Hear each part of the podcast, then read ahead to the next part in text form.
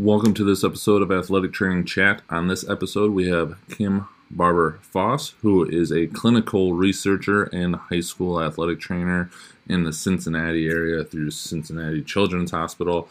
Uh, the reason we connected up with Kim is her vast interest in clinical research. She has worked with some of the top researchers and been a part of some of the top research um, in the country and probably the world when it comes to ACL, and has had a lot of insight of being able to take that research from kind of the lab and beyond and apply it in the clinical setting. And so we talk about how to make that connection and why it's so important for athletic trainers to have that ability. So, really insightful episode there. As always, we are powered by Mueller Sports Medicine. Please give them a look as you're coming up with your new year for bids and whatnot for supplies. But without further ado, enjoy this episode.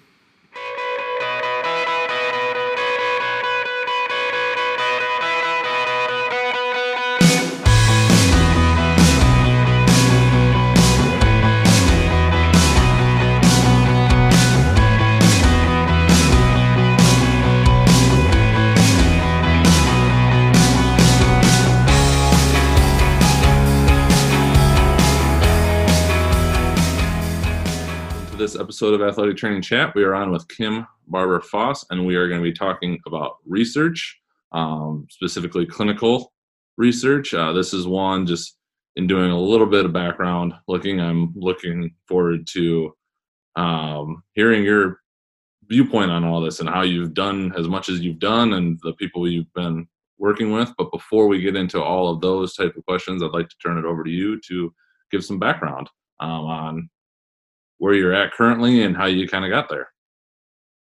All right. Well, thanks very much, and thanks for having me today. Well, I've been an athletic trainer for 28 years now. I've been at Cincinnati Children's Hospital for the last 15, working in sports medicine research. Okay. But I'm still also a practicing high school athletic trainer. That's really where my passion lies, working in the secondary school setting.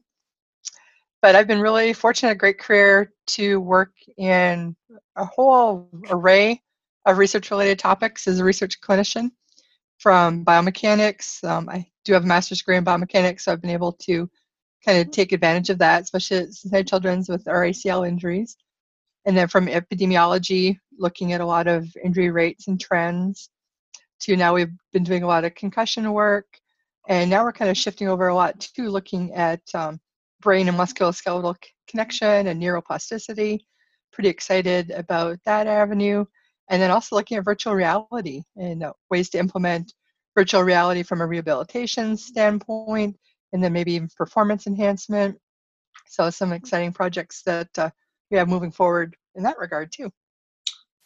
Cincinnati children's hospital brings it all together because i saw when i was looking at uh, some of the research stuff you've been a part of with dr tim hewett um, and trying to figure out that connection because we've been doing some work with uh, nate bates right? Um, who I'm sure you worked with because um, they're in Mayo Clinic yep. in Rochester, and we're just an hour and 15 minutes away from them. So we yeah, got, Nate, Nate was one of our PhD students. Yep. And so, so I used to work a lot with him. Now it all comes full circle on how that all that connection um, has been made. Um, I, I kind of referenced as we were messaging back and forth.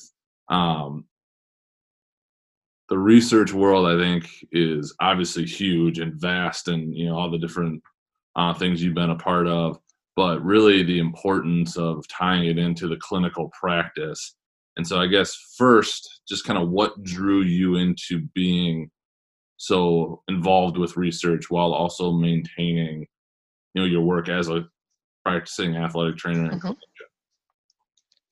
well i think it really kind of ties it together you know a lot of lab-based research is great a lot of breakthroughs but how does that actually implement our day-to-day as an athletic trainer?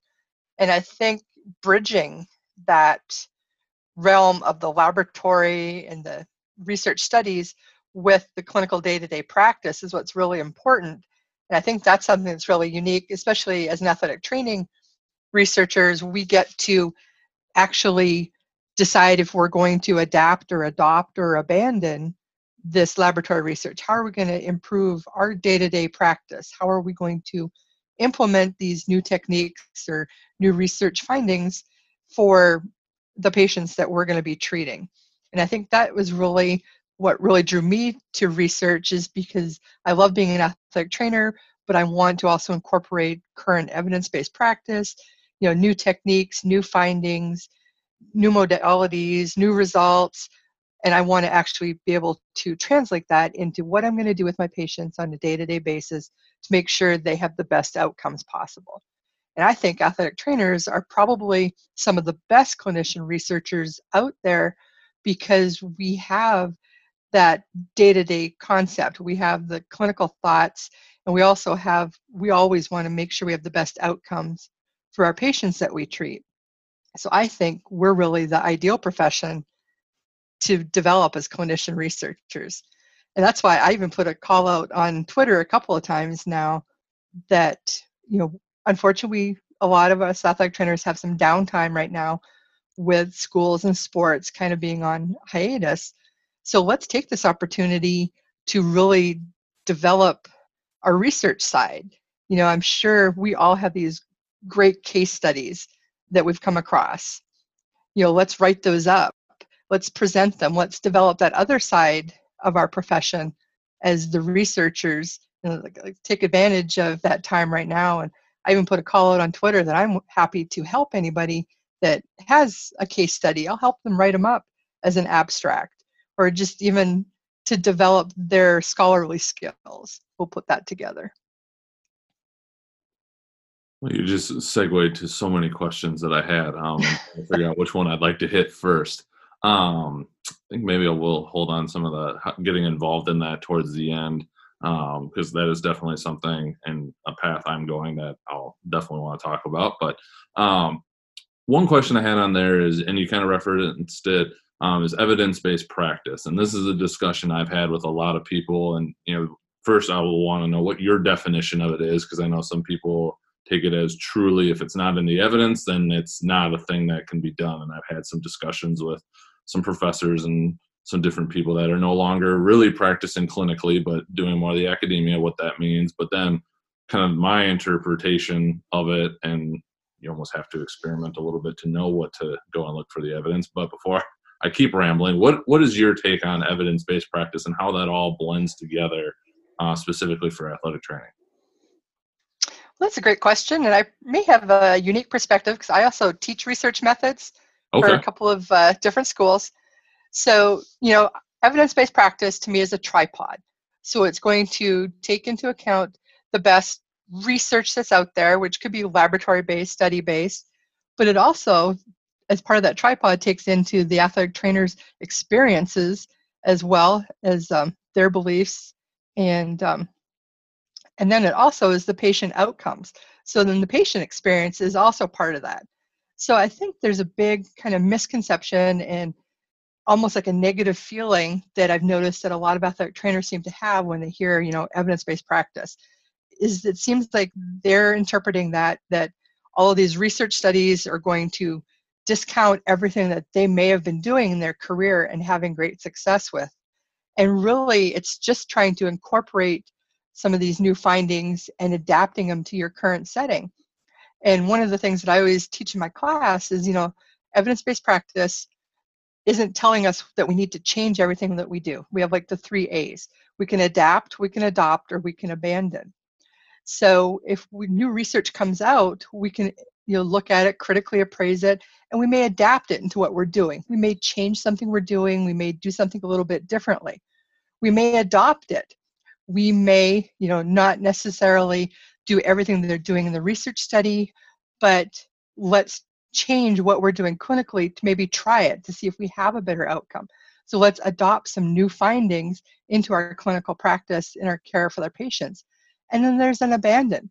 Sometimes there may be research that comes out or a change that we may not implement in our day to day clinical practices because we've already had great success in what we're doing. So we may abandon it. We don't have to change everything that we're doing because something tells us differently. So I think if we're having a lot of success in what we're doing clinically, we don't have to change everything, but be open to that. Be open to maybe adapting some new principles into what we're doing to have a better outcome in the long run. So I think it's just kind of getting over some of that closed mindedness. You know, and as you know, athletic training is built a lot on tradition. You know, it's kind of the way it's always been done. That's the way I'm always going to do it. Right. Well, something else may come up that may just implement and help and expand upon the care that you can provide.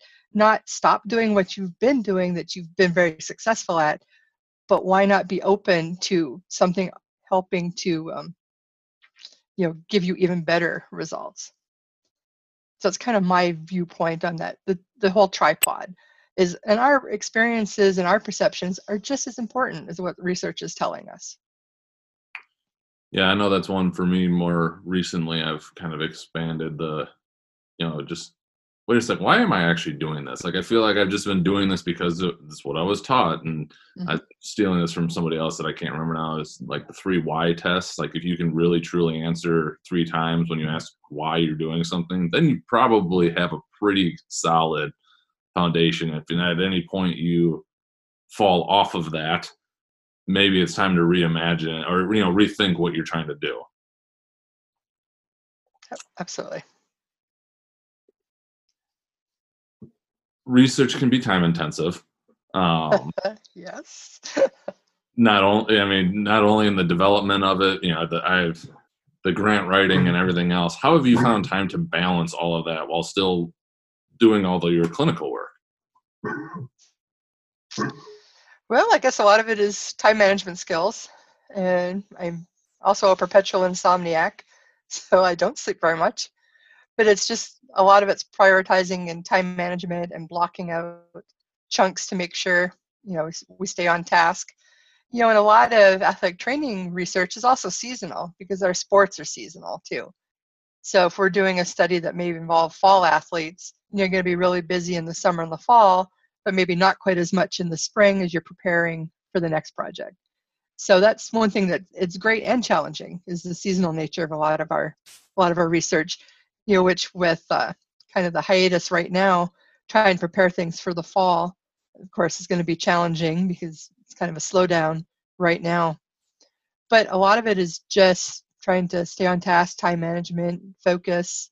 Um, we're also trying to, you know, I'm trying to like mentor other people as well. Let's get them kind of involved. Mm-hmm. We tend to bring on like a lot of interns to help us and just kind of help develop them professionally as well. So this is a question I was going to ask on the last one, but I lost my train of thought. Um, how do you like going through the research? Um, I know I just use this example a lot um, with my students. I worked a lot of track and field. Um, IT band issues were something that it was just always on the forefront. So I did a deep dive into every research article I could find that had that in there, and some of it is conflicting. Some say you should strengthen, you know, lateral and hip and posterior chain and that should help. And others say it basically didn't do anything to help the person's knee pain. How you know being in the science that you are and also in the clinic thoughts on how to balance those things you know along that um, kind of tripod that you were talking about in evidence-based practice? Mm-hmm. well that's a great question because i mean across a lot of research we do get a lot of conflicting results you know, sometimes we'll replicate a study, which may help kind of push it one way or the other, whether you're going to believe the results or not. But I think sometimes it's just also basing upon what you're going to adopt based upon your own your experience that you've seen. So like with your IT bands, if you found some success when you've done some strengthening with the athletes, you're probably more inclined to follow the research that is showing that the strengthening does help. So I think a lot of it is just also incorporating your personal experience, but then maybe also be willing to try something different. Maybe if you've never done strengthening before and you now find some research that does show some specific interventions that may be beneficial, being open to trying something new to see if you do get the results that they may have shown research wise, see if you show them the same clinically. Yeah, I think that's so important and kind of coming back to some of the ACL stuff that I'm sure you were involved with um, with Dr. Hewett. Just uh, I don't have the, the, paper specifically off the top of my head, but I remember in a talk he gave locally to us, um, he was talking about ACL recovery, basically taking two years to fully come back. And some people heard that and it was just like, wait, why are we doing this all wrong? Because that's coming from, you know, one of the leading experts in the world on ACL injury, but not he didn't present it and that had to be the only way. It was more mm-hmm. you have to kind of keep all of that in mind, and I think that's a hard thing sometimes for people to. It, it is kind of it, integrate.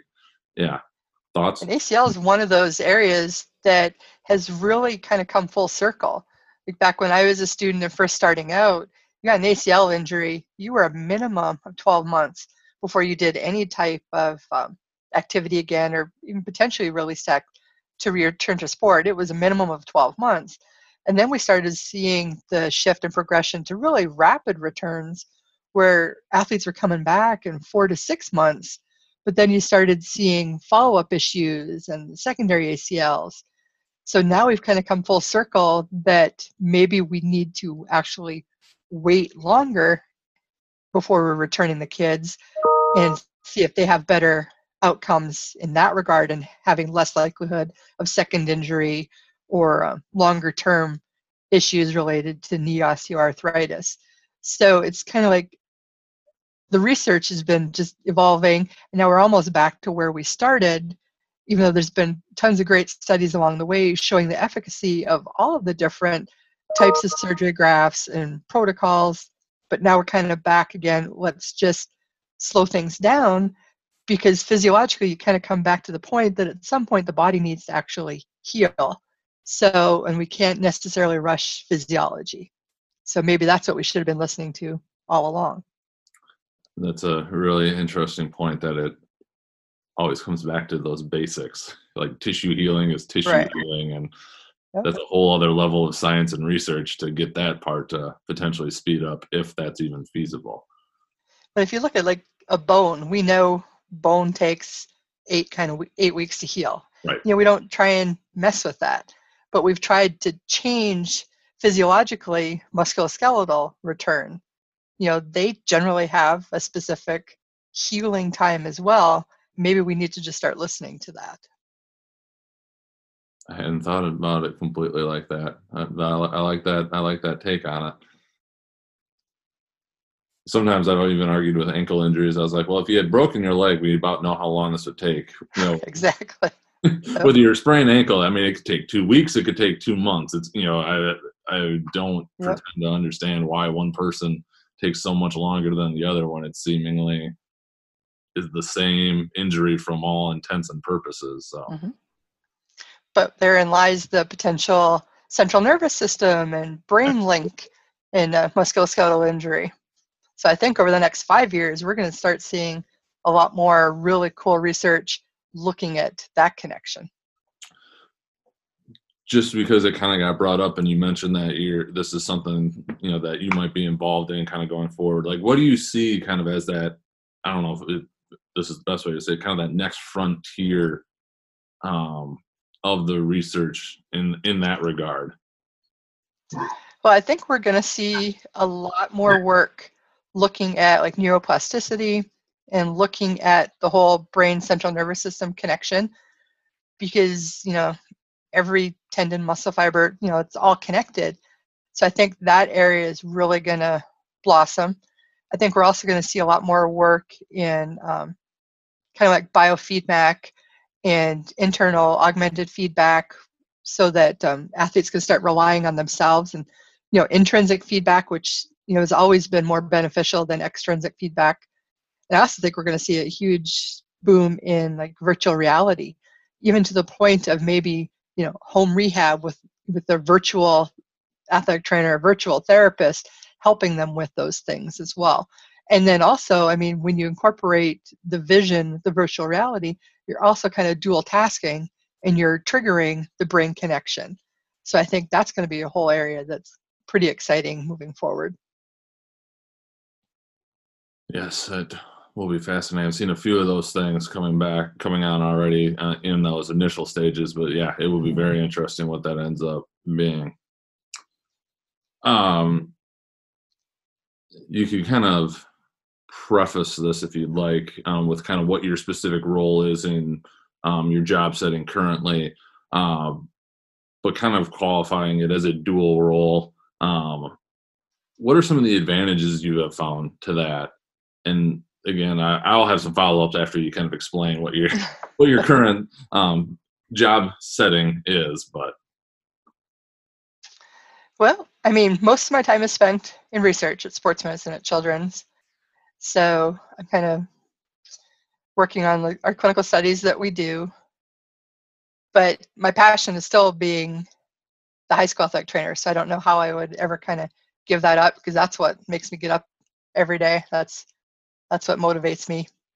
So I, in a lot of ways, I kind of have the best of both worlds because I kind of get to be, you know, cutting edge. I get to explore ideas that we have. You know, when we're trying to come up with a new project, it's like, you know, what if?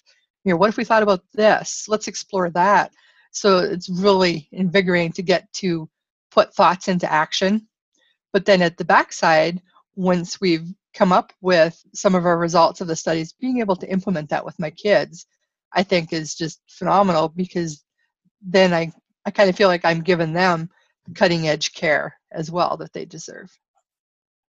Are there any drawbacks that you've found in kind of having this dual role?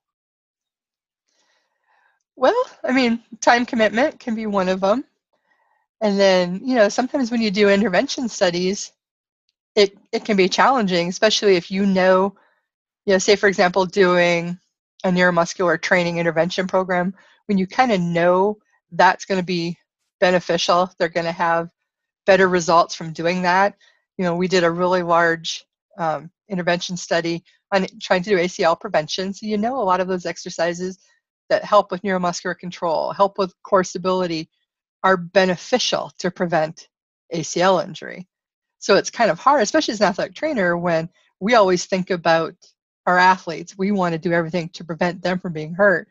So it's sometimes I felt challenged having to work with a control group that's maybe just doing some running. They're not doing the intervention. So, you know, you want to make sure everybody gets the best. So as an athletic trainer, that was challenging for me because I may not have felt that they received the best treatment but that's also part of research. They're having to be a control group.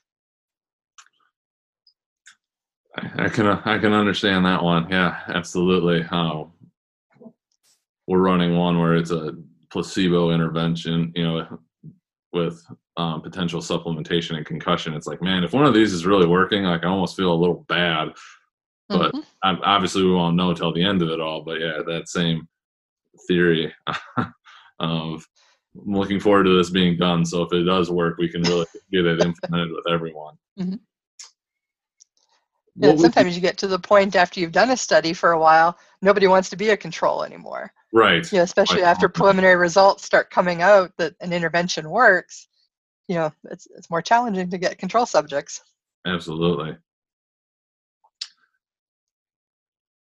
Definitely in my career, I went from never thinking I was going to have anything to do with research um, to then getting to work with some instructors at the university I'm at, and now um, with some other sports medicine researchers, both locally and we kind of referenced earlier um, from Mayo Clinic in Rochester.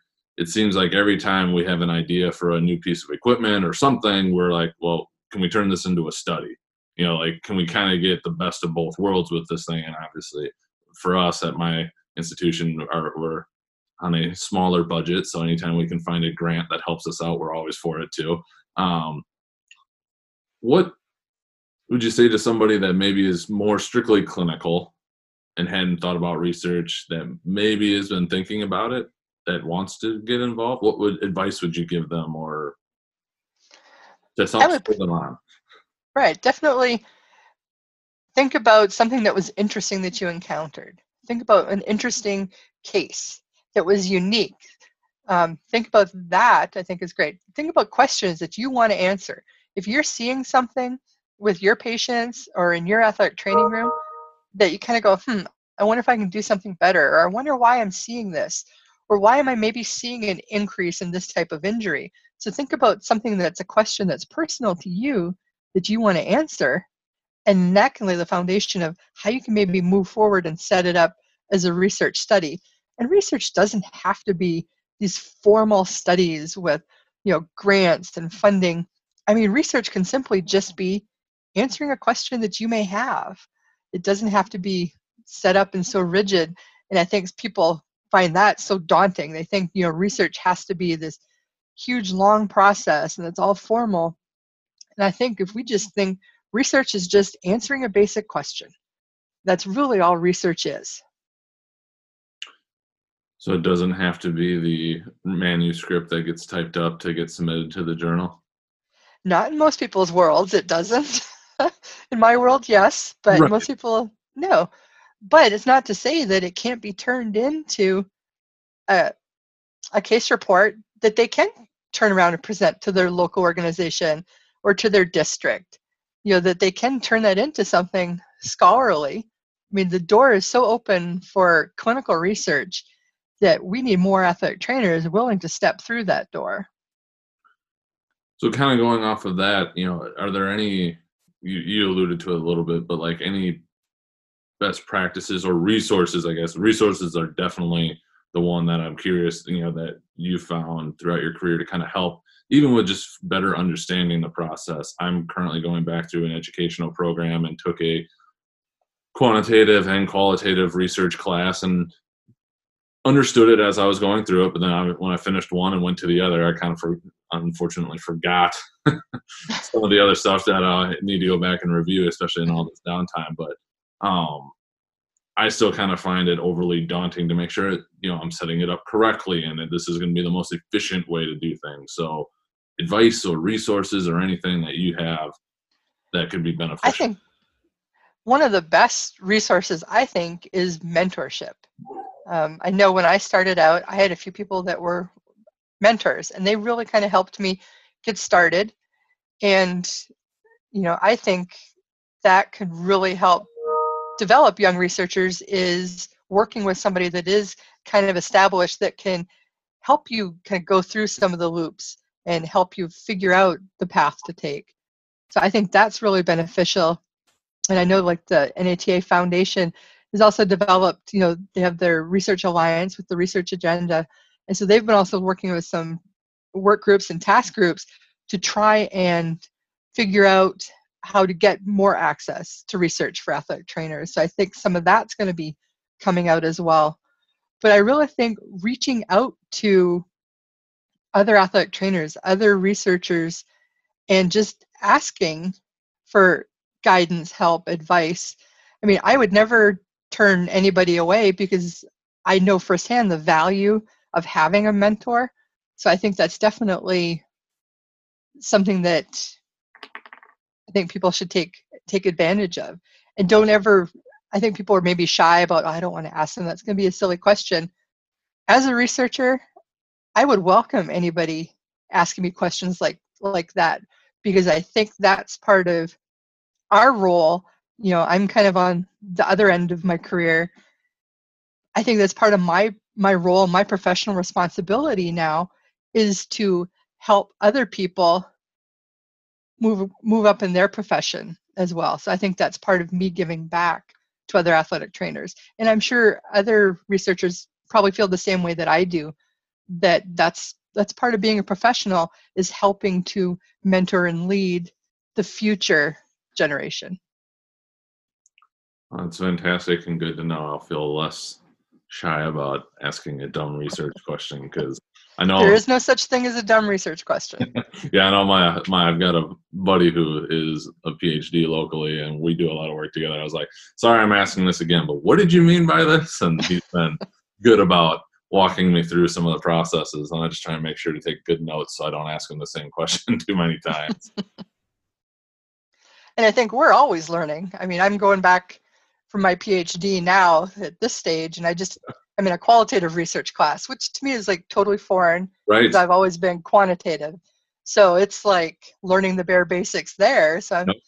you know, trying to ask those questions like, okay, I've been doing this for so many years. I don't understand this, but you know, we're always learning, and there is no such thing as a, a bad question because it, it's just part of the the process and the path.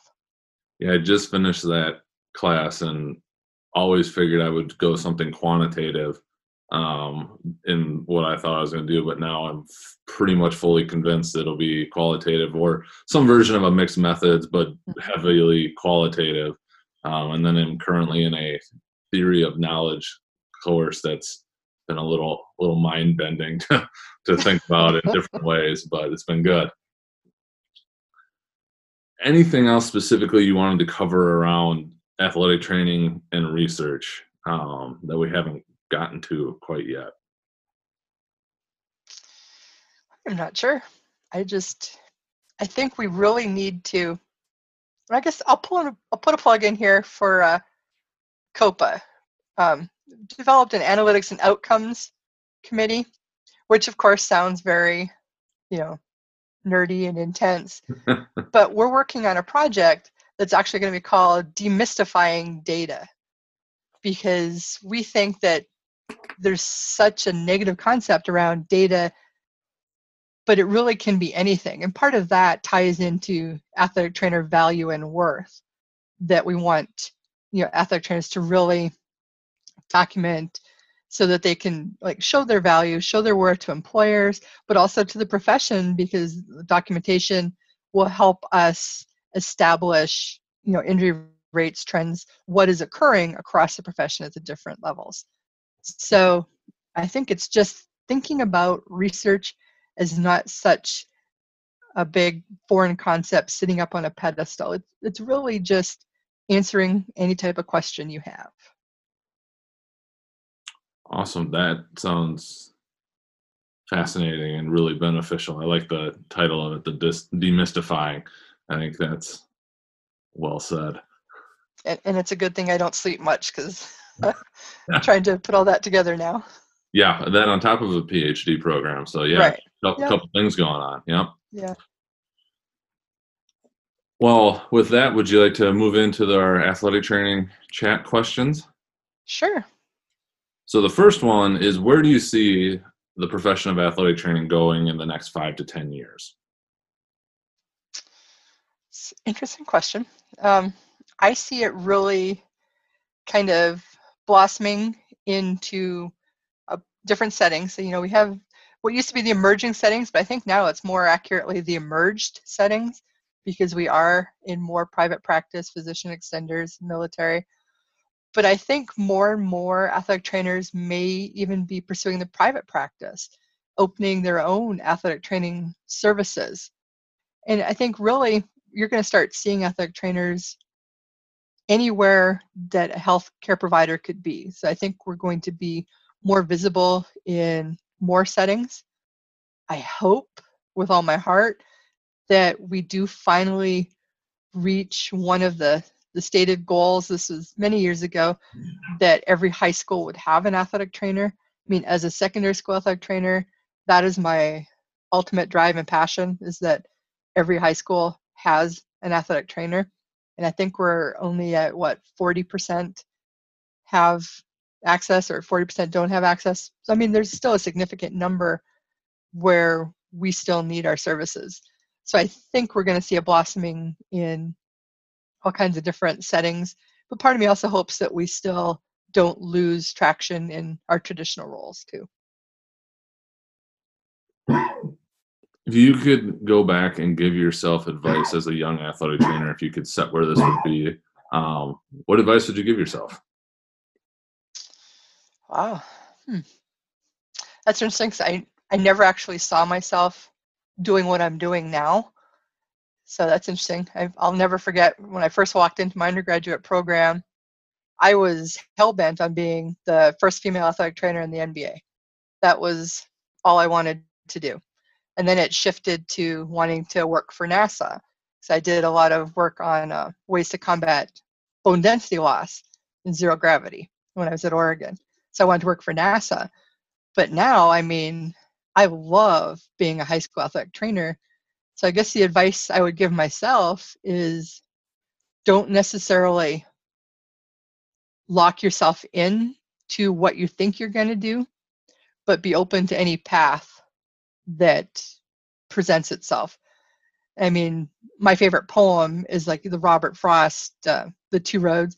I think about that all the time is, you know, taking that road less traveled, you may find phenomenal um, professional career, um, personal development at the end of that road. And that's kind of the way I feel. I kind of took some alternate paths, and I wouldn't change anything now at this point. I think that's great advice. Um, you may have kind of alluded to this earlier, but uh, what would be one of the most influential resources that you have found in your career? Fellow athletic trainers. Because I think everybody has experienced something, and it's just communicating with your colleagues and building those relationships and networks with uh, other professionals. I think we provide the best resources for others. that has been a very common theme amongst all of these, and I think so for good reason, which has been awesome. Every once in a while, Twitter comes up too, which is also kind of unique. But yeah, I mean, we're a profession that really is unique. We're not like any other. We have so many different hats that we wear, so everybody really is an expert in something. So I think it's building those relationships and connecting with people and drawing upon their expertise always makes us better athletic trainers. Absolutely if you could change or eliminate one thing, it could be a modality, a common practice, a mindset, whatever it may be, um, you can have your pick um, in the field of athletic training. What would it be and why? Hmm. I'm a pretty rigid person, but I would say that would be something I would eliminate. You know, we are so rooted in tradition. I think sometimes we may get closed minded to potential so I think that would be one thing I would eliminate is the total focus on the past so that we're closed to the future. I like that one a lot. That's a good one. Um, and then finally, what does being an athletic trainer mean to you? Well, it's, I don't actually consider myself, I'm not being an athletic trainer. I like I am an athletic trainer. It's not a job. It's kind of part of me, I guess you could say. Um, I think many athletic trainers, we all have a lot of the same core characteristics that draws us to athletic training in the first place. So really, it's something that I've lived, breathed for, you know, my entire adult life. I knew at 16 that I wanted to become an athletic trainer. So it's really the only path I've ever had and i tell like young grads now that you know i'm almost 50 and they're just like you're still doing this and i said i get up every day excited to go to work excited to have an impact with kids and just excited to make a difference? And what other profession can you have such profound difference on the people that we interact with? So yeah i live eat and breathe being an athletic trainer. It's something and i'm, I'm proud of it. I'm proud of our profession. Yes, I, I think that's something that's evolved for me more so recently, especially looking at some of the leadership stuff that can come with it, and just a different mindset with it. It's not it's not just a job. It's absolutely.